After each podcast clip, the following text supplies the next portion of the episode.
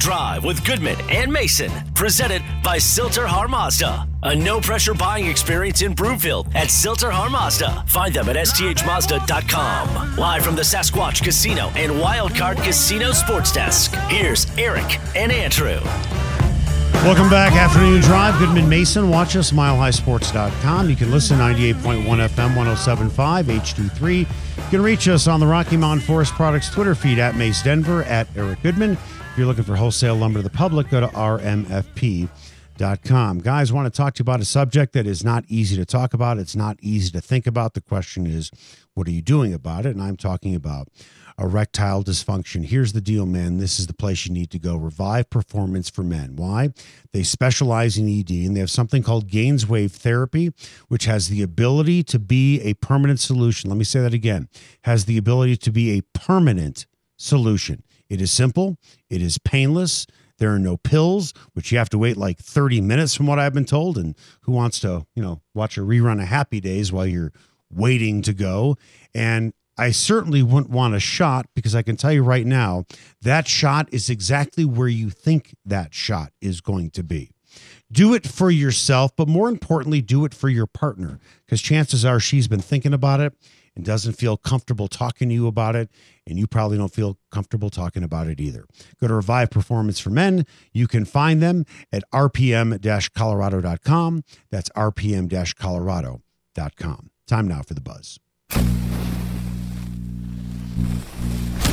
The Buzz is presented by Rocky Mountain Forest Products, where they specialize in wholesale lumber to the public. Go to Rocky Mountain Forest Products in Wheat Ridge or go to rmfp.com. All right, let's go out to the hotline. I want to bring in our friend Chris Marlowe. He is the voice on television of your Denver Nuggets. How are you, Chris?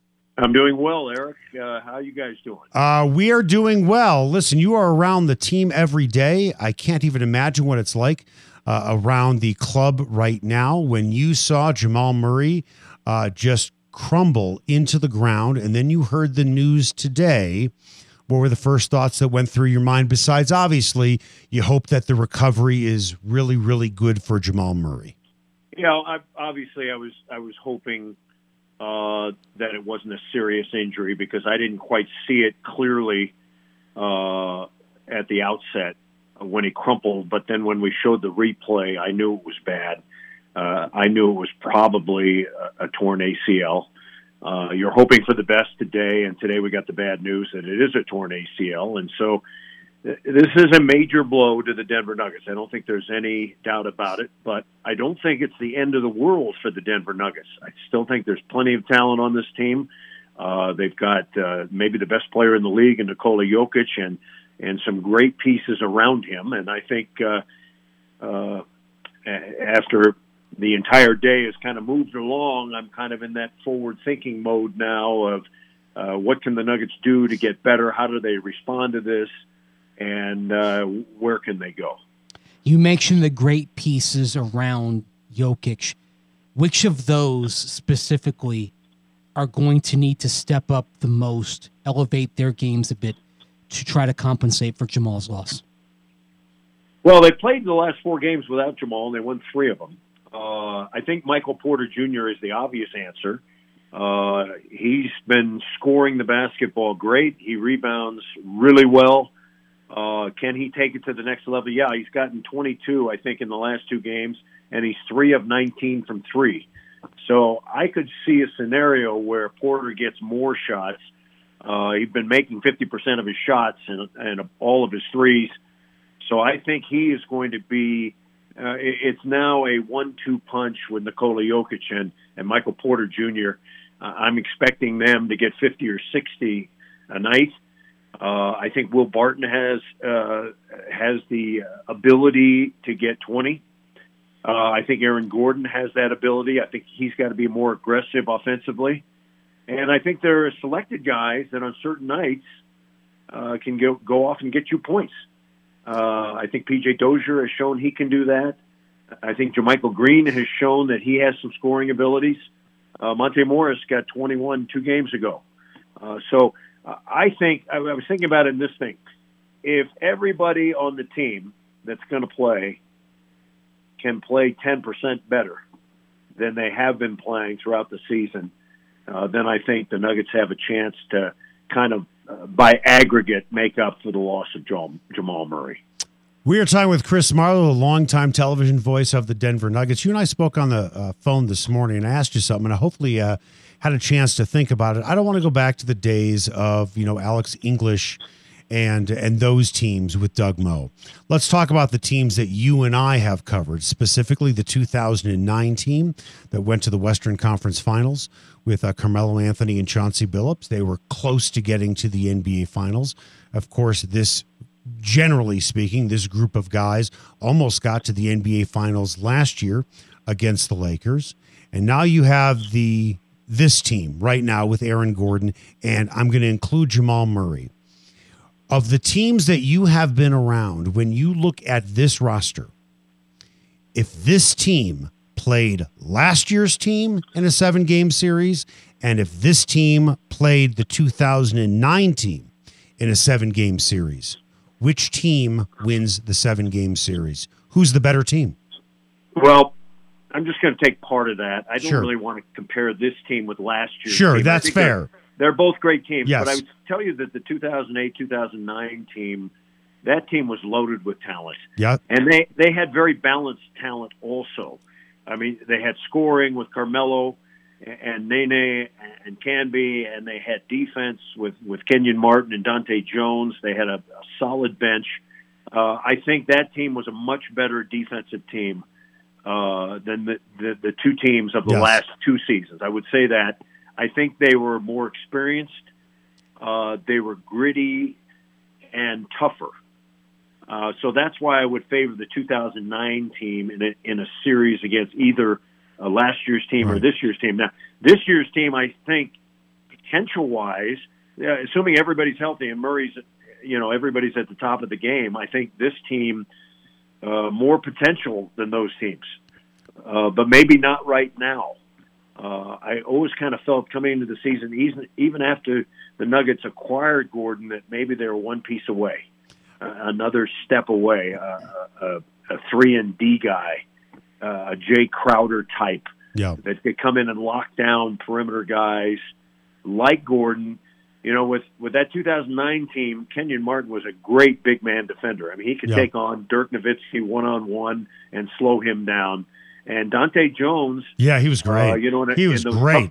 yeah, in those early series, I mean, he guarded Chris Paul and Yeah. shut him down, and the Nuggets beat them by 58 Yeah, in one game. So uh, I, I love that 2009 team. I, I think the 2010 team, the the, the year that uh, that George got cancer, that might have been even a better team. yeah. But unfortunately, uh, it, it wasn't to be. So I think these are all terrific teams. I think I think the Jokic group is going to get better and better as they add more pieces. And uh, you know, if Murray comes back healthy next year, 100 percent, and they can add another piece or two. Uh, I I think the sky is the limit for this team. I guess maybe another way to put it, Chris, is since you, I mean, I've been here about 16 years. I know you've been here probably just a little bit longer than me, but looking at all the teams that we've been around, I think people with Aaron Gordon's addition kind of looked at this team as maybe the best roster to win a title in franchise history. Maybe. But you're saying you think maybe it was that 2009 or 2010 team. Well, they just had less players back then, and I almost think that the, the rosters, you know, they're they're kind of built now for 17 players, and I I think it's really a dilemma for head coach Michael Malone on who to play and when to play them. I, I think you had there are a lot of talented guys on this team, uh, young guys that that have potential, veteran guys that are really good, uh, and stars. But when you've got 15 guys that can play, it, it, it puts a burden, you know, on the head coach. So, uh, you know, it's hard to compare rosters. I, I think that's the moving forward. I think the biggest thing for Coach Malone is figuring out that second group. I mean, the starters are going to be pretty well settled. Uh, it's either going to be Facu or Monte Morris starting with Barton and, and the other four uh, the other three guys, and I, I think that that that is going to be a key. But uh, the second unit, who plays? What do you do with the bigs? Should JaVale McGee be in there? Uh, when Barton and Facu or Barton and Monte is in there, who do you want handling the ball? You know, who do you want to be as your scorer? So I think they've got 18 games left. They need to figure that out quick. What do you expect offensively from Aaron Gordon now in terms of potentially picking up the slack? I mean, because uh, you look at uh, the last few years, he in Orlando was about a 14 and a half to 17 and a half point score. He's averaged, averaged 11 3 since he came over. Do you think he helps fill that void? I do. I do. And I think Aaron Gordon has been a terrific pickup, but I think that he is almost bent over backwards to try to fit in. Wants to be the good soldier. He's been very, uh, very unselfish. You know, trying to do the little things: pass, cut, rebound, defend. But they're going to need his offense, and he can score the basketball. I mean, he's not a he's not a thirty point per game scorer like Porter can be, but uh, you know he's shown in a couple of games he can get you twenty, he can get you twenty five. So I expect Aaron Gordon, yeah, to take on. It's kind of interesting. I think how the roles now are going to evolve for the Denver Nuggets with the absence of Murray. Uh, I think uh, there are going to be some guys that that do step up. Uh, some with scoring, some with passing. Uh, I think another key for the Denver Nuggets is what's going to happen to Will Barton. You know, is Barton can Barton be the star that he thinks he is? Wow! And I know that sounds kind of wow. Chris, he, you know, Chris he has got this karma about him. I mean, he looks like a star. He's got physical abilities to be a star, yeah. and uh, you know sometimes you know he's just a little too uh, ball handle heavy. And I, I think if Barton does the things that he's really good at, he can really help you. He can get you 25 points. He can he can he can get you six or seven rebounds. He can assist he can play defense. If he's going to dribble the ball out of the air for 24 seconds and then try to take a turnaround corkscrew, uh, that, that's going to hurt the, the Nuggets' continuity. So I think as we go along here, the, the roles are going to evolve. I think Facu is going to have a bigger role. I think PJ Dozier has a chance to take a step up, and it's going to be. I think it's going to be kind of fun to see how how how this team shapes up now. Uh, the stretch drive is on, and the playoffs are coming up. Chris, I want to ask you one more thing before we cut you loose. And I want to ask you this not as a broadcaster, but as a as an athlete, a guy who won a gold medal in the 1984 Olympics in volleyball. You were a terrific beach volleyball player. For those that don't know, Chris Marlowe's uh, nickname was the Lion. Did you know that? I did not know it that. was it was the Lion because he was an intense volleyball player and your blonde hair was kind of unruly, wasn't it? That is that why you were called the Lion because of your mane? Uh, yeah, big mouth, loud voice, long mane. Right. Well, that's that's I'm two thirds of that. Big mouth, loud voice, and I have very little hair. But I digress. As an athlete, we look at what happened, and I, I know you're speculating, but I'm asking you this as an athlete who played at the highest level. Jamal Murray missed four games with a right knee injury. He tore his left ACL. As an athlete, when you are injured on one side of your body, is it just almost kind of normal to favor the other side where something like this could possibly happen? No, I don't. I I I, I place no credence in, in, in that theory. I don't think it had anything to do with that.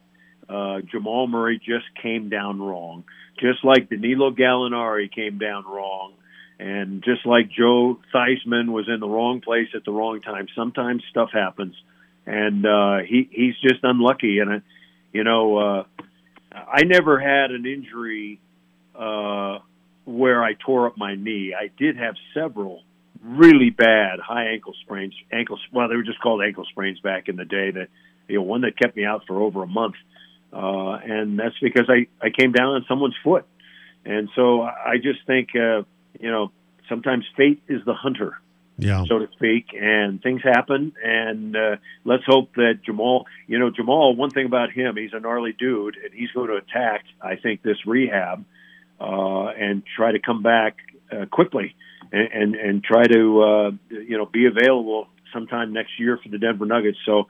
Uh, yeah, unfortunate. Don't think it had anything to do with his other knee. Uh, he just landed wrong, and and that's the way I see it.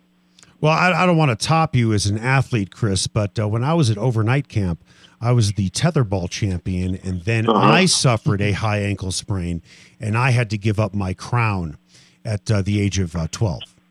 Boy, So I can relate. It's kind of weak sauce if you if you sprain your ankle with tetherball. Most people don't even know what tetherball is, but I I do. There's a lot of jumping involved, Chris. I mean, Wow. you, you think you jump a lot in sand playing volleyball, but in, in tetherball, eh, that, that concrete is hard. And if you come down wrong, uh, someone is going to take that ball over your head, spin it around, and before you know it, you're out of the tournament. I mean, you, you smell what I'm stepping in, right?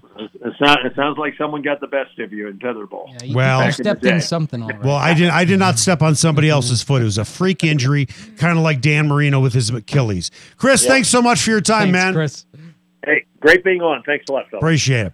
Chris Marlowe, Altitude Sports and Entertainment, the voice of your Denver Nuggets. Coming up after the break, well, those Atlanta Falcons, are they going to surprise everybody and take a quarterback? Well, if you listen to their new GM, they might not want to trade out of that number four overall pick. We'll explain next. So